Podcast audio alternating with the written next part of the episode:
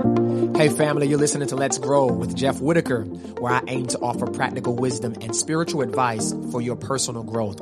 On this episode of Let's Grow, I had the pleasure of speaking with mortgage professional and State Farm agent Dejon Briggs as we talked about millennials and their money making decisions. We addressed the importance of making investments, saving money, and securing life insurance. These are all significant areas for our personal growth. So let's grow now and let's grow together. Let's grow, let's grow, let's grow. Thank you, everybody, for taking the time to listen to this podcast episode of Let's Grow. Listen, if you find the content of this podcast is helping you in any way, I encourage you to subscribe and share it with others. Get the word out. I believe this podcast, which offers practical wisdom and spiritual advice for personal growth, uh, can reach so many people. So every time you share this podcast with someone else, it's helping us carry out that vision. So thank you in advance for connecting others with this podcast. I appreciate your love, your support, and for reaching out to me, letting me know how much this is impacting your life. Today, I am privileged to be with my friend, Mr. Dejon Briggs. He is a mortgage professional and licensed State Farm agent uh, with a wealth of knowledge beneficial to your financial success, my financial my financial success, and anybody else who's going to listen to this podcast. So, Briggs, I'm so glad to have you on the Let's Grow podcast. Thank you for taking the time to connect. Uh, I am confident that your expertise in this field of business is going to help someone today. So, let's get started, man. Thanks so much for joining me. Uh, I know your schedule remains busy. hey, thanks for having me, bro. Look, everything on the schedule moves out of its way when Jeffrey Whitaker says, "Can you be?" here?" you know, it's like absolutely. Hey man, I appreciate the love, man. And I know you're doing so many amazing things. And I say the busy schedule because it's a productive schedule. And sometimes we get the two confused. Sometimes people just has have so much attached to their schedule and they feel like because I have so many things to do that is productive. But you're doing a lot of amazing things, man uh, in in the Hampton Roads area, and I wanted people to be aware of that. So I know I know you, uh, but there are people who are going to listen to this who are meeting you for the first time. So tell us a little bit about yourself, man, and what you do to impact lives. Yeah, um, my name's Dejon Briggs. Most people call me Briggs. Um, I'm a wealth building strategist for the African American community. I introduce my clients to concepts that convert income to assets uh, we create plans to minimize the risk of financial loss while increasing cash flow um, and and providing ownership and equity that ultimately leads to financial freedom. And so, how we do that is we compose diversified portfolios that include real estate, um, stocks, bonds, mutual funds, um, life insurance, income protection. And so, really, we're we're have a strong emphasis on how do we close the wealth gap? And that's and that's good, man. I think with the pandemic going on, uh, many people are not as consciously aware of the responsibility that's still necessary uh, when it comes to how we manage and store our finances. And, and sometimes, Briggs, people just don't know what to do. Correct. I'm finding out that there's a wealth of knowledge available, uh, but because we are not aware of it, and a lot of times because this information seems to be distanced from the African American community. Uh, we just stay in patterns of living and cycles of living uh, that our parents pass down on to us until we're exposed to something greater. And I think for millennials, and I think what millennials 18 to 35, I'm almost out of that bracket. wow. Am I about to be a baby boomer? Wait a minute. Uh, but um, yeah, I think uh, millennials, man, need to be aware of uh, well, more so financially educated so that we can plow and still advance. Because as much as people would want to think that everybody is suffering in this pandemic, that is not the truth. Correct. There are people who are making investments, who are thriving, who are succeeding. So let's kind of begin to talk through this, man. Why, why is it important for millennials and, and people in general? Why is it important for us to take responsibility of our finances? You know, um, the the importance comes down to independence, right? The important comes importance comes down to to freedom, to having choices. Um, you know, money is just and it's a tool. Right. That's what it is. It's a tool to help you build independence, to help you build freedom, to give you options, to give you choices. Um, we know from a scriptural standpoint, right, that um, uh, the the borrower is slave to the lender. Yes. and so one of the things that I've been really in, telling people a lot is when you are financially independent, you're not reliant on someone to make a meal for you. Right. Because if someone has the power to feed you, they also have the authority to starve you. Wow. Right. But when you are in a position to where you're financially set, you make your own meal, right? right. You own your own kitchen.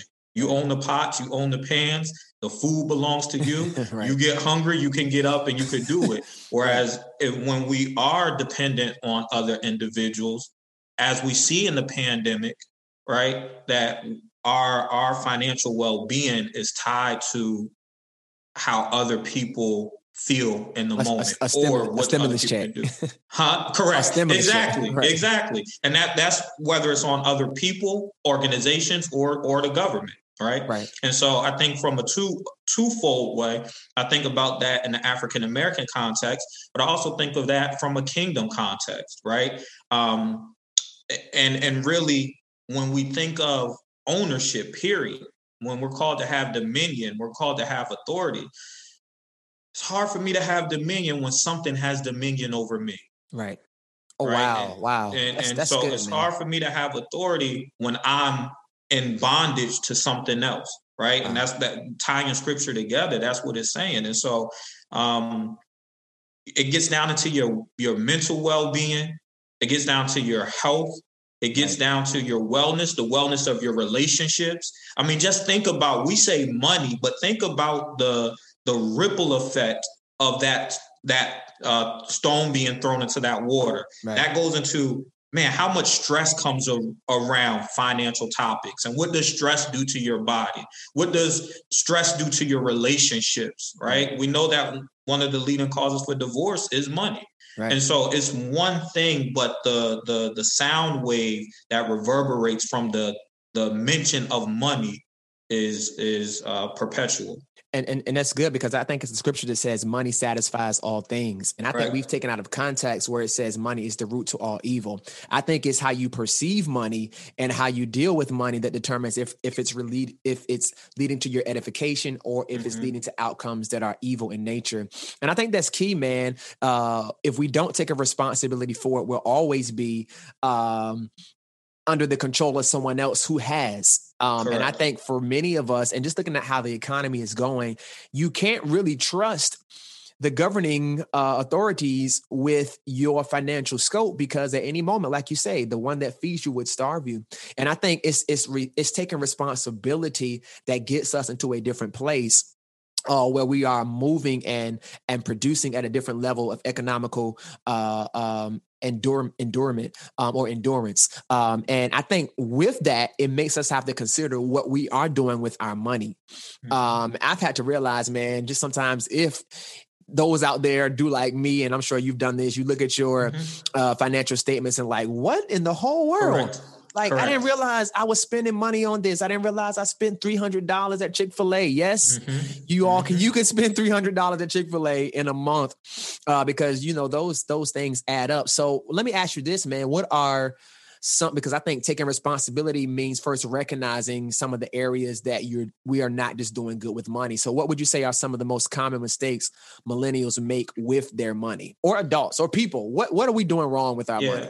Yeah. So so um, let me go back because you, you, said one thing. Um, and you said uh, money is the root of all evil. That's what people hear, and it's not money is the root of all evil. It's the right. love of money, right? right? That right. is the root of all evil. Very because, true. as you just stated, Ecclesiastes ten nineteen, King James version says, "Money answers all things." Yes, right? And yes, that's sir. that. So the love of it, when I put it above my faith, right. then it becomes the root of all evil, right? Um, so it's not a substitute for my faith, it's the answer to everything that is natural. That's good. And man. then my faith is the currency for the things that are supernatural. That's good. Right. And so what are we doing wrong?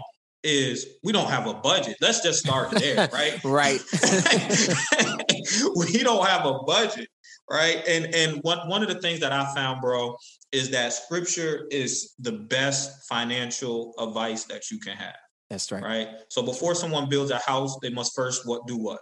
Count you got to count up the cost, right? You got to do a budget. You have to understand your income and your outcome. That's all it comes down into. Right. How much money is coming into my home how much money is leaving, right? And so money could leave one of four ways. Okay. Money comes in, it's either going to leave through um, expenses, right? It's going to leave leave through debt. It's going to leave through savings. It's going to leave through investments, and there's a fifth way: entertainment. Right. Right. That's, those are the five ways. And what happens is when money comes in, we allow it to leave through the expense through the entertainment, then expenses, then debt, then savings, and we don't get around to investing. Right. Right.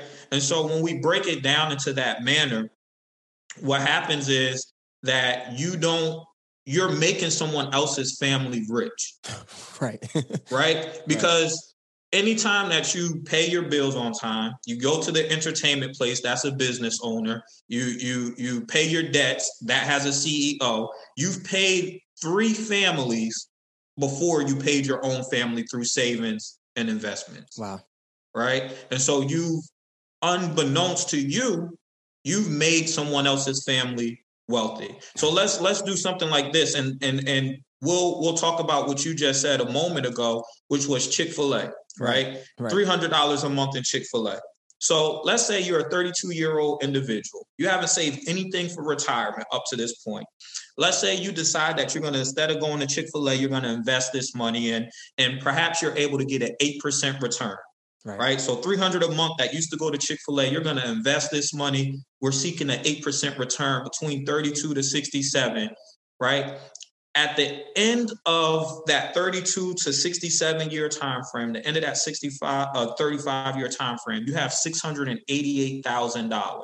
Wow.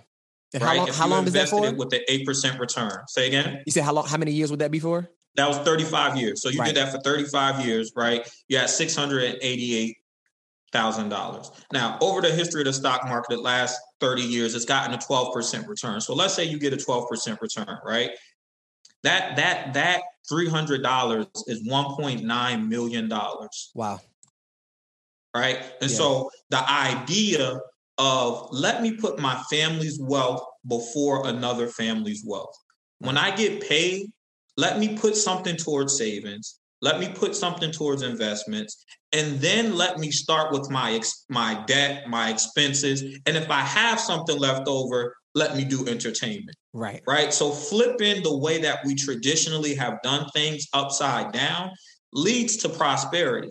Right. right? And so um, the budget just allows us to see where is money coming in and how is it exiting. And then uh, John Maxwell has this uh, phrase. He says a budget helps you to see, t- helps you to tell money where to go instead of wondering where it went. Right. Right. And it, it's kind of like reprioritizing in a sense, right? Mm-hmm. Because now, like the five things that you gave, most people have like entertainment at the top.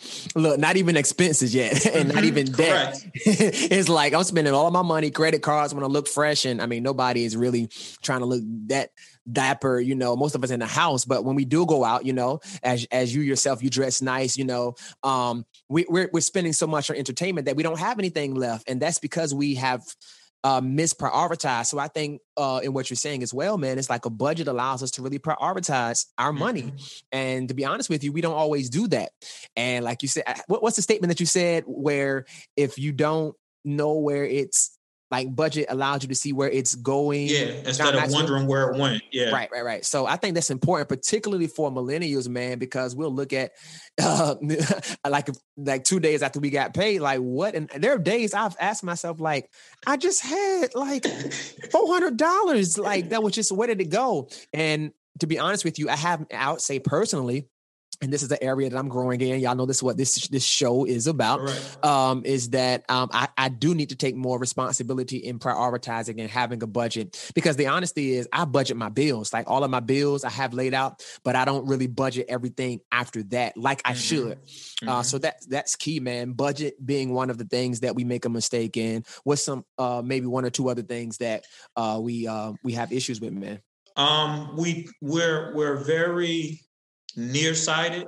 Yeah. You know? Yeah. Um, so a saying that I've heard before that I, I use frequently is a broke person thinks week to week, a middle class person thinks month to month, a rich person thinks year to year, and a wealthy person thinks generation to generation. Wow, that's good, man. Right. And so we we're so nearsighted that we don't consider what does life look like 30 years from now. Right. We don't consider what does my what do my children, what do my community, um, my church family, what is the impact of my legacy beyond this moment and this spending decision? Because at the end of the day, it's a spending decision. Wow. Right. That's and good, so. I think that's something else that we don't we don't think about the the the gravity of of our spending decision.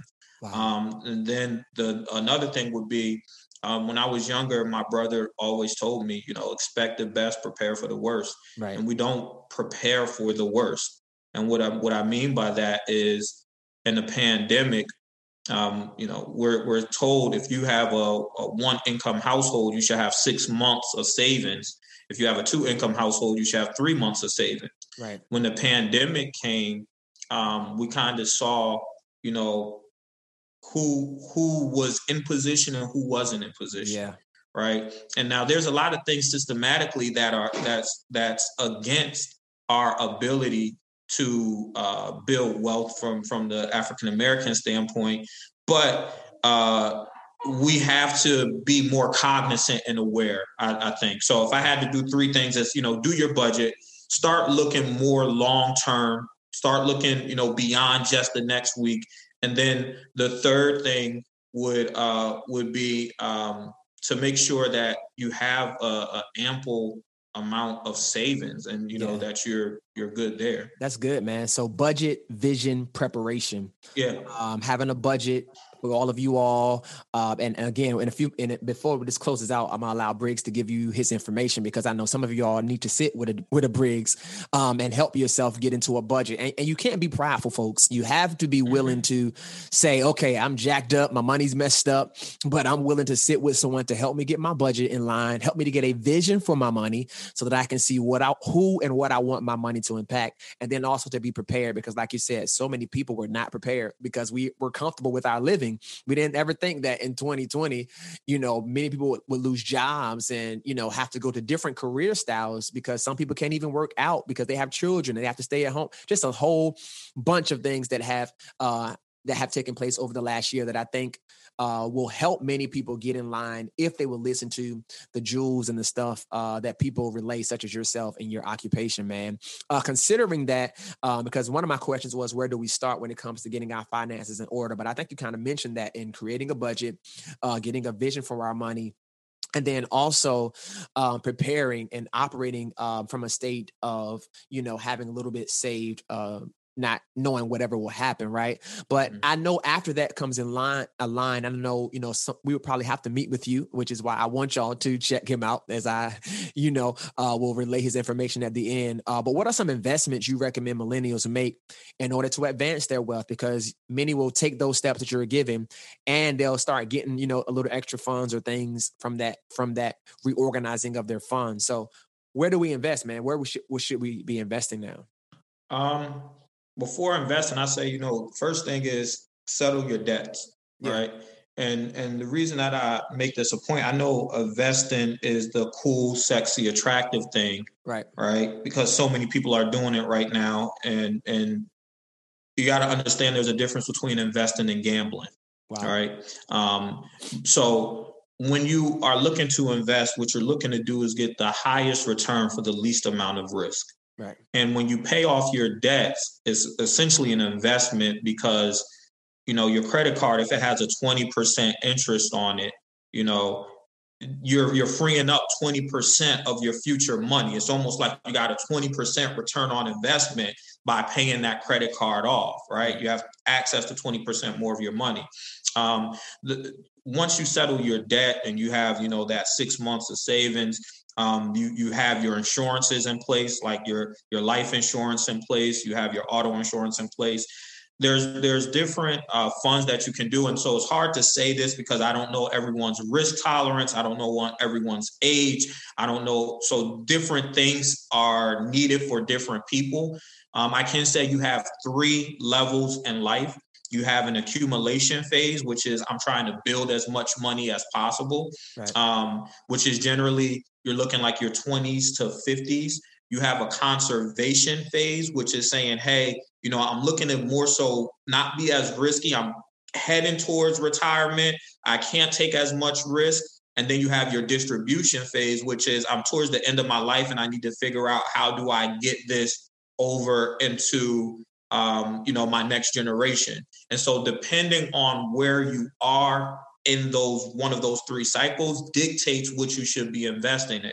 If you're in that accumulation phase, then you know you're looking for index funds. Um, you know you're looking for more stock kind of heavy things, things where you can let your money grow. If you're in that conservation phase, you may be more so inside of like a bond mixture. Um, you know, you may be more so in there if you're in a distribution phase. You may be more so in in like um, annuities, or you're talking to your life insurances and different things of that nature. Permanent life insurance at that point. So it really just depends where you are. Um, there's no you know um, there's no one particular thing. And it's what you're looking to save for right? So man you may be a millennial in the accumulation phase but you also may be trying to get a home. Right. and so you don't want that money that you're looking for as a down payment to be subject to a great amount of risk and volatility where that balance can fluctuate. You right. want something that's more stable. So you have to kind of take account for what's your time horizon? How much time do i have before i need to use this money What's my risk tolerance? When the market goes up and down, am I going to break out in highs? I'm going to, you know, start panicking. I'm going to be rocking back and forth. You know, right. you may not be, you know, built for that, you know, for equity. Um, so your time horizon, your risk tolerance, um, your risk ability, right? Do I have our capacity? Do I have the capacity to invest right now? If I haven't gotten into my emergency savings, then I shouldn't be investing because what happens when you start to invest and something goes wrong, you take that money out of the investment. Right. right. And at that point, you're subject to a different type of tax bracket than if you would have held it for a year or longer. So you need to have some liquidity or some access to cash flow for for bad times. And then of course, like I said, your insurances have to be in place because investing is um, is something that takes time, right? right? It takes time for the growth to happen. And so, um, if you were to pass away between the point that you're starting and getting to your ultimate, what's the strategy?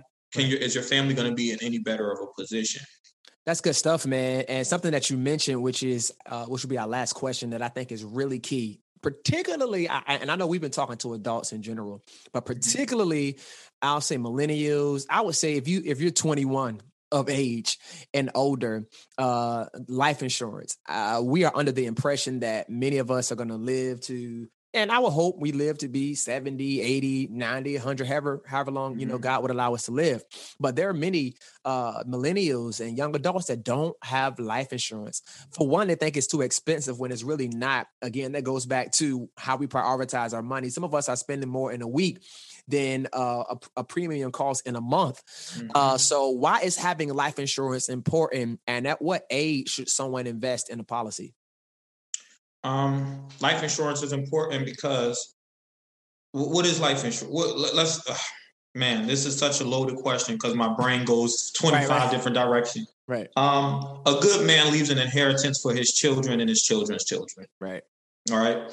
The ability to leave behind an inheritance, to leave behind wealth, um, which again liberates your family from uh, financial bondage, right? Um, in the event that you pass away. And, you know, when you think about it, normally people's estates are made up of their assets, the things that they own, minus their liabilities, the debts that they owe. That balance becomes what your children inherit. All right. Now, the thing is, most of us at this point in time have not accumulated enough assets in order to leave a substantial estate. Right. Right. So since we have not, what helps to to to fulfill that biblical mandate is life insurance. You create an instant estate when you purchase life insurance, right? So if I have 30 years as I illustrated earlier, you know, $300 from the age 35 to 67 with a 12% return being 1.9 million. I can become a millionaire by 67, but if I pass away prior to 67, what will my family have? Right. Right. That's where life insurance comes in. It comes in to bridge that gap. Right. And so I, I ran with my team yesterday and I said, hey, you know, if we had a 42 year old male and and he two hundred thousand dollar life insurance policy, what do y'all think that will, will it will cost? One of my team members, uh, not really in, into life insurance, he said, "Man, I think that's going to be about one eighty a month." You know, we ran the numbers. It costs fifty five dollars a month. Wow! Right for a twenty year term, and so life insurance you use it to cover your loans. If you're married, you know your debt transfers to, to your spouse right? Your, your debt is your spouse's debt. So if you pass away it takes care of the loans. It replaces your income right? So you know um how old is your baby girl? Your, your youngest? She's one. One. Yeah. so god forbid something were to happen to somebody named Jacob, who's your same age, because I'm not going to speak this over you, right, who right. has a one year old daughter whose right. name is Caitlin, right? Something happens to Jacob, and Jacob is is providing income to the household, right? That Im- that impacts Caitlin's one year old life because for the next 20 years, the income that should have been directed to helping her well being is no longer there. And, you know, um, Madeline, who is her, who's Jacob's wife, now has to figure out.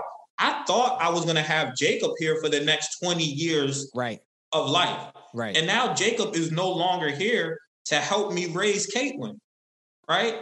So Madeline's life is altered because now she has to work two times as much because she has to replace an income, and Caitlin, his life is, is changed as well, right? right? Add on to that, what if there's a mortgage that's involved? How do I keep a mortgage over over my family's head?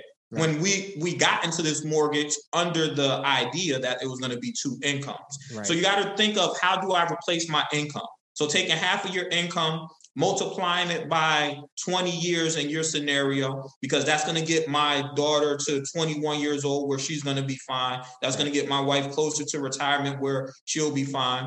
Um, the cost of your funeral, right? And then everything else. Do I want my kids to go to college? Do I want my kids to, you know, have a business, uh, money for a business, down payment? Those things have to be taken into consideration. So you add up all those numbers and you say, okay, what's my grand number? And so um, to answer your question, how early? I mean, you can lock in insurability the, the moment a child is born. You can right. lock in insurability. You know, there's policies that you could pay for 15 to 20 years you pay it, it's paid off. They don't have to make another dot, pay another dollar into it.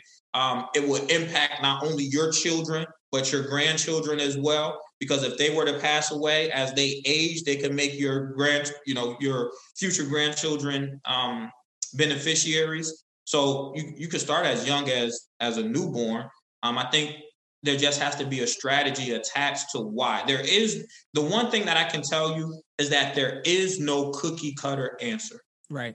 As much as I would love to say there's a cookie cutter answer, everyone's life is different. Right. Right. And everyone's needs are different. And anytime someone just gives you like a cookie cutter answer without having a direct conversation with you, right. I think you should be frightened by that individual because to me, that's not a professional at that point. Right. right. I should, my reasoning, my rationale should directly positively benefit you based off information you told me that it makes sense for you and not just based off of my uh, nebulous recommendation. And this is why I hope that answered your question. No, no, it did, man. Because I have a few uh, policies myself, and uh, it's not the policy really like it's really not for me. It's really for those who will exist and who I love that will remain after you know God has has called me home. And um, I think it's important. This is why people need to connect with Dejon Briggs. Y'all, th- this conversation could go on for hours, but I know because of y- your attention span, we've gotten at least 30 minutes or so uh, in this conversation. Uh, look, listen, Dejon Briggs has so much wisdom and he cares about those in whom he serves. Um, it goes without saying, when you know better, you'll do better. So, since we've given you some content today to help you do better, I would hope that uh, you reach out to him and I'll get some more information on how you can secure your life, how you can advance your financial uh, portfolio. Briggs, your insight today, I believe, is going to help many millennials and, and adults in general make better financial decisions, man. If someone wanted to use your services and uh, sit down and have a consultation, however that goes, how are they able to get in contact with you? Yeah, you could call the office. Um, office number is 757 978 3282.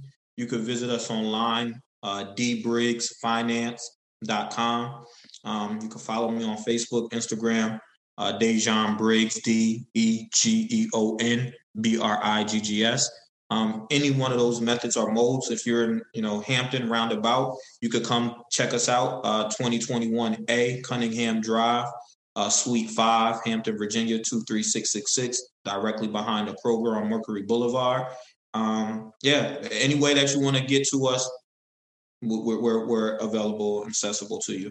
And listen, when y'all get in contact with him, let him know that Jeff sent you, uh, just so I'll know that someone was listening to this and someone's life was changed by it. Briggs, man, uh, thanks again for being a part of this discussion. Listen, family, if you haven't already, be sure to subscribe to this podcast because I'd rather grow with you than grow alone. Be sure also to check out letsgrowjeff.com to purchase my Never Stop Growing t-shirt and also visit amazon.com to purchase my Let's Grow 21 day devotional. I promise you it will help you and transform transform your way of thinking, your way of life, so that you can grow better in your purpose. Uh, just go and type in Jeff, Jeffrey J E F F R E Y Whittaker W H I T T A K E R, and it will come up with uh, my book for you to purchase. You'll be transformed by the content. Lastly, be sure to follow me on Instagram at Jeffrey.Whittaker. I love to connect with you. Until next time, let's grow now and let's keep growing together. I'll talk with y'all soon. I'm out.